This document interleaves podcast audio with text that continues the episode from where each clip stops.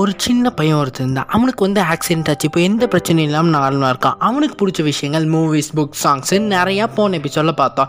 இன்றைக்கி நம்ம பார்க்க போகிறது நெஞ்ச மரபதில்லை பார்ட் டூ நீங்கள் இன்னும் ஃபஸ்ட் எபிசோட் பார்க்கலன்னா இந்த எபிசோட் உங்களுக்கு தேவையே கிடையாது. போய் குப்பை தொட்டியில் போட்டு ஃபஸ்ட் எபிசோடை போய் பாட்டுவாங்க நீங்கள் ஃபஸ்ட் எபிசோட் பார்த்துருந்தீங்கன்னா இந்த எபிசோட குப்பை தொட்டிலிருந்து எடுத்து தாராளமாக ஃபுல்லாக கேட்கலாம்.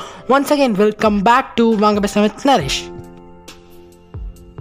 நம்ம ஸ்டோரி சொல்லி ரொம்ப நாள் ஆச்சுல? இந்த எபிசோடில் உங்களுக்கான அற்புதமான அபாரமான மானே தேனே பொன்மானே என் கதையை கேளு பூமானே அப்படி ஒரு ஸ்டோரி தான் உங்களுக்காக நான் ரெடி பண்ணிட்டு வந்துட்டு இருக்கேன் வழக்கம் போல் இந்த ஸ்டோரி தமிழ்நாடு திருச்சி கோயம்புத்தூர் நாகர்கோவில் திருச்சிராப்பள்ளி அங்கே நடக்கிற ஸ்டோரி கிடையாது. இல்லை நம்ம ஃப்ளைட் எடுத்துட்டு அப்படியே ட்ராவல் பண்ணி வெளிநாட்டு பக்கமாக போனால் ஒலிம்பிக்ஸ் நடந்துட்டு இருக்குது மறந்தே போயிட்டு பாருங்க. PV Sindhu won a bronze medal in Tokyo Olympics two thousand twenty Neeraj Chopra won a gold medal in javelin throw forty one இயர்ஸ்க்கு அப்புறம் இந்தியன் ஹாக்கி டீம் வந்து ஜெயிச்சிருக்கு. ப்ரைட் ஆஃப் அவர் நேஷன் அப்படின்ட்டு தேசத்தை பற்றி ஒரு ஸ்டோரி சொல்லலான்னு பார்த்தா சாரி ஜகன் சேச்சன் எல்லாரும் சோபா போட்டு எந்திரிச்சிருவீங்க.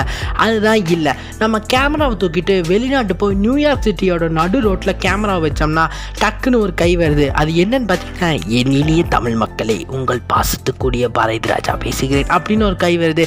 அங்கே தான் நம்ம படத்தோட டைட்டில் போடுறோம். நெஞ்சம் மறப்பதில்லை அப்படின்ட்டு. என்னென்ன பா என்னென்ன சொல்கிறோம் பாருங்க. கம்பி கட்டுற கதையெல்லாம். போடுறாங்க. ஓப்பன் பண்ணா பரபரப்பான நியூயார்க் சிட்டியில் ஒரு ஃபேமஸான காஃபி ஷாப் இருக்கு. அந்த காஃபி ஷாப்புக்கு ஆப்போசிட்டில் ஒரு வயசான ஒருத்தர் பிச்சை எடுத்துட்டு இருக்காரு. ஃபார்ட்டி டு ஃபிஃப்டி ஏஜுக்குள்ளே தான் இருப்பார். நிறைய பேர் வராங்க காசு போட்டு போகிறாங்க நிறைய பேர் பார்த்துட்டு அட்வைஸ் பண்ணிட்டு போகிறாங்க ஒன்ஸ் அப்பான் ஏ டைம் ஒரு நாள் ஒரு லேடி ஹெச்ஆர் லேடி ஒருத்தவங்க அந்த காஃபி ஷாப்புக்கு காஃபி குடிக்க வராங்க. கரெக்டு தான். காஃபி ஷாப்புக்கு காஃபி குடிக்க தான் வருவாங்க. பின்ன டிஃபன் சாப்பிடவா வருவாங்க. அப்படி காஃபி குடிச்சிட்டு இருக்கும்போது அந்த பெரியவரை ரொம்ப நேரமாக பார்த்துட்டே இருக்காங்க அந்த லேடி அந்த பெரியவர் பார்க்க ரொம்ப பாவமாக பாலா படத்தில் வர ஹீரோ மாதிரி இருக்கார். யாருமே காசு போடலன்ட்டு அந்த லேடிக்கு வந்து ரொம்ப கஷ்டமாக இருக்குது ஸோ அந்த பெரியவரை கூட்டிகிட்டு வந்து அந்த காஃபி ஷாப்பில் நிறைய சாப்பிட்றதுக்கு கொஞ்சம் நிறைய வாங்கி கொடுக்குறாங்க. அந்த பெரியவரும் இருக்கிற பசியில் அந்த அந்த லேடி வாங்கி கொடுக்கறது எல்லாத்தையுமே இவர் வந்து சாப்பிட்றாரு. அந்த லேடி கிட்ட அந்த பெரியவர் சொல்கிறாரு சின்ன வயசுலேருந்து இந்த உலகத்தோட அழகை ரசித்ததே இல்லை. கெப்போடோக்கியா மச்சு பிச்சு விக்டோரியா ஃபால்ஸ் மவுண்ட் ஃபுஜி இந்த மாதிரி அழகான இடத்துக்குலாம் நான் போனதே இல்லை. நானே இன்னும் அந்த அழகான இடத்துக்குலாம் பார்த்ததே இல்லைன்ட்டு அந்த லேடி நினைக்கிறாங்க. நாலு செவத்துக்குள்ளேயே என்னோட வாழ்க்கை முடிஞ்சிருச்சு. எங்கள் அப்பா டெய்லி எங்கள் அம்மாவை போட்டு அடி அடி நதிப்பார் எங்கள் வீட்டில் சத்யாவில் வாங்கின வாஷிங் மிஷினாக இருந்தாலும் சரி வசந்தன் கோல வாங்கின ஃப்ரிட்ஜாக இருந்தாலும் சரி டெய்லி எங்கள் வீட்டில் பறந்துட்டே தான் இருக்கும். நான் காலேஜ் படிக்கும்போது இதை போய் தட்டி கேட்கலான்னு பார்த்தா எங்கள் அப்பா என்னையும் போட்டு அடிச்சு போடுவார். அதனால் நான் காலேஜ் படிக்கும்போது ஹாஸ்டலில் தான் தங்கினேன். காலேஜ் முடிச்சுட்டு வீட்டில் மூணு வருஷம் வேலை இல்லாமல் விஐபி தனுஷ் மாதிரி இருந்தேன்.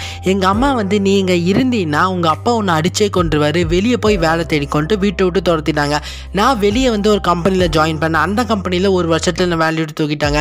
இன்னொரு கம்பெனியில் ஜாயின் பண்ணேன் அந்த கம்பெனிலையும் என்ன ஒரு வருஷத்தில் வேலையை விட்டு தூக்கிட்டாங்க. இப்படியே பத்து கம்பெனியில் ஜாயின் பண்ணி ஜாயின் பண்ணி ரிஜெக்ட் ஆகிட்டே இருந்தேன். இடையில எங்கள் அம்மா கூட இறந்தாங்க. அங்கே எங்கள் அம்மா இறந்தது கூட நான் வீட்டுக்கு போக முடியாத சூழ்நிலையில் தான் நான் இருந்தேன்.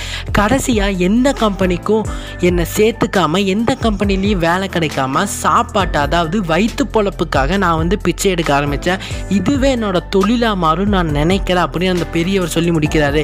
இதை கேட்ட அந்த லேடிக்கு கடைக்குடி சிங்கம் கிளைமேக்ஸ் பார்த்த மாதிரி கண்ணில் வந்து தார தாரையாக தண்ணீர் வருகிறது. திடீர்னு who is the talk voice யாரா குறுக்க பேசுறது? மாதிரி அந்த லேடிக்கு வந்து ஒரு ஃபோன் வருது. அந்த லேடி வந்து அதை எடுத்து பார்த்தா இன்றைக்கி வந்து உங்களுக்கு முக்கியமான ஒரு மீட்டிங் இருக்குது எல்லாரும் உங்களுக்காக வெயிட் பண்ணிட்டு இருக்காங்க. வரலையா? அப்படின்னு ஒருத்தவங்க பேசுகிறாங்க டக்குன்னு அந்த லேடி வந்து அந்த ஃபோனை வச்சுட்டு அந்த பெரியவர்கிட்ட ஓ சாரி சாரி எனக்கு இன்னைக்கு முக்கியமான மீட்டிங் இருக்குது உங்ககிட்ட பேசுனதுல நான் வந்து அது மறந்தே போயிட்டேன் அப்படின்னு சொல்லிட்டு அந்த பெரியவருக்கு இன்னும் கொஞ்சம் சாப்பிட்றதுக்கு நிறையா வாங்கி கொடுத்துட்டு அந்த லேடி கிளம்புறாங்க. அந்த பெரியவர் வந்து அந்த லேடி கிட்ட ஒரு பேப்பர் கொடுக்குறாங்க. ஒரு குட்டி பேப்பர் மாதிரி. ஃப்ரீயாக இருக்கும்போது இதை வந்து படித்து பாருங்கள் அப்படின்னு அந்த லேடி கிட்ட கொடுக்குறாங்க.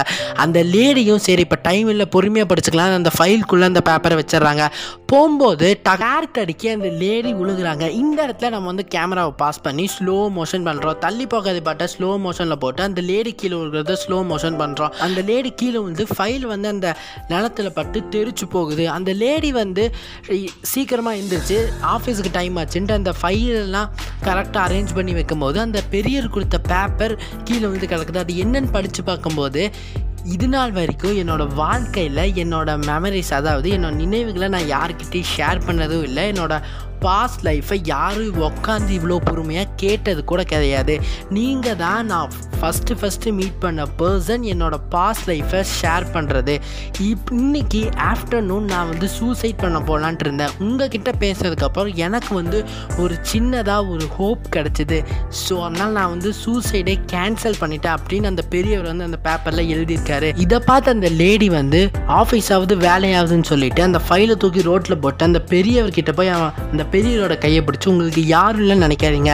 நான் இருக்கேன். உங்களுக்கு எந்த பிரச்சனையாக இருந்தாலும் என்னை வந்து நீங்கள் காண்டாக்ட் பண்ணலாம். அப்படின்னு அந்த லேடி வந்து அந்த பெரியவர்கிட்ட சொல்கிறாங்க அந்த இடத்துல நம்ம கேமராவை அப்படியே பின்னாடி கொண்டு வந்து பரபரப்பான நியூயார்க் சிட்டியை அழகான நியூயார்க் சிட்டியாக மாற்றி டக்குன்னு ஒரு பிளாக் கலர் ஸ்க்ரீனை போட்டு என் ஃபிலிம் பை நரேஷ் அப்படின்னு போடுறோம். இது கூகுளில் பார்த்த ஸ்டோரினால என் நரேஷை தூக்கிட்டு அன்னோன் பர்சன் அப்படின்னு நம்ம வந்து போடலாம்.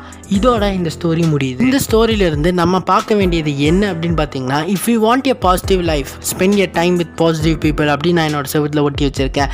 நமக்கு ஆயிரம் கஷ்டங்கள் இருக்கலாம் ஆயிரம் ஸ்ட்ரெஸ் இருக்கலாம். யார்கிட்டையும் ஷேர் பண்ண முடியாத அளவுக்கு எல்லாத்துக்கிட்டையும் ஒரு கஷ்டம் இருக்கும்.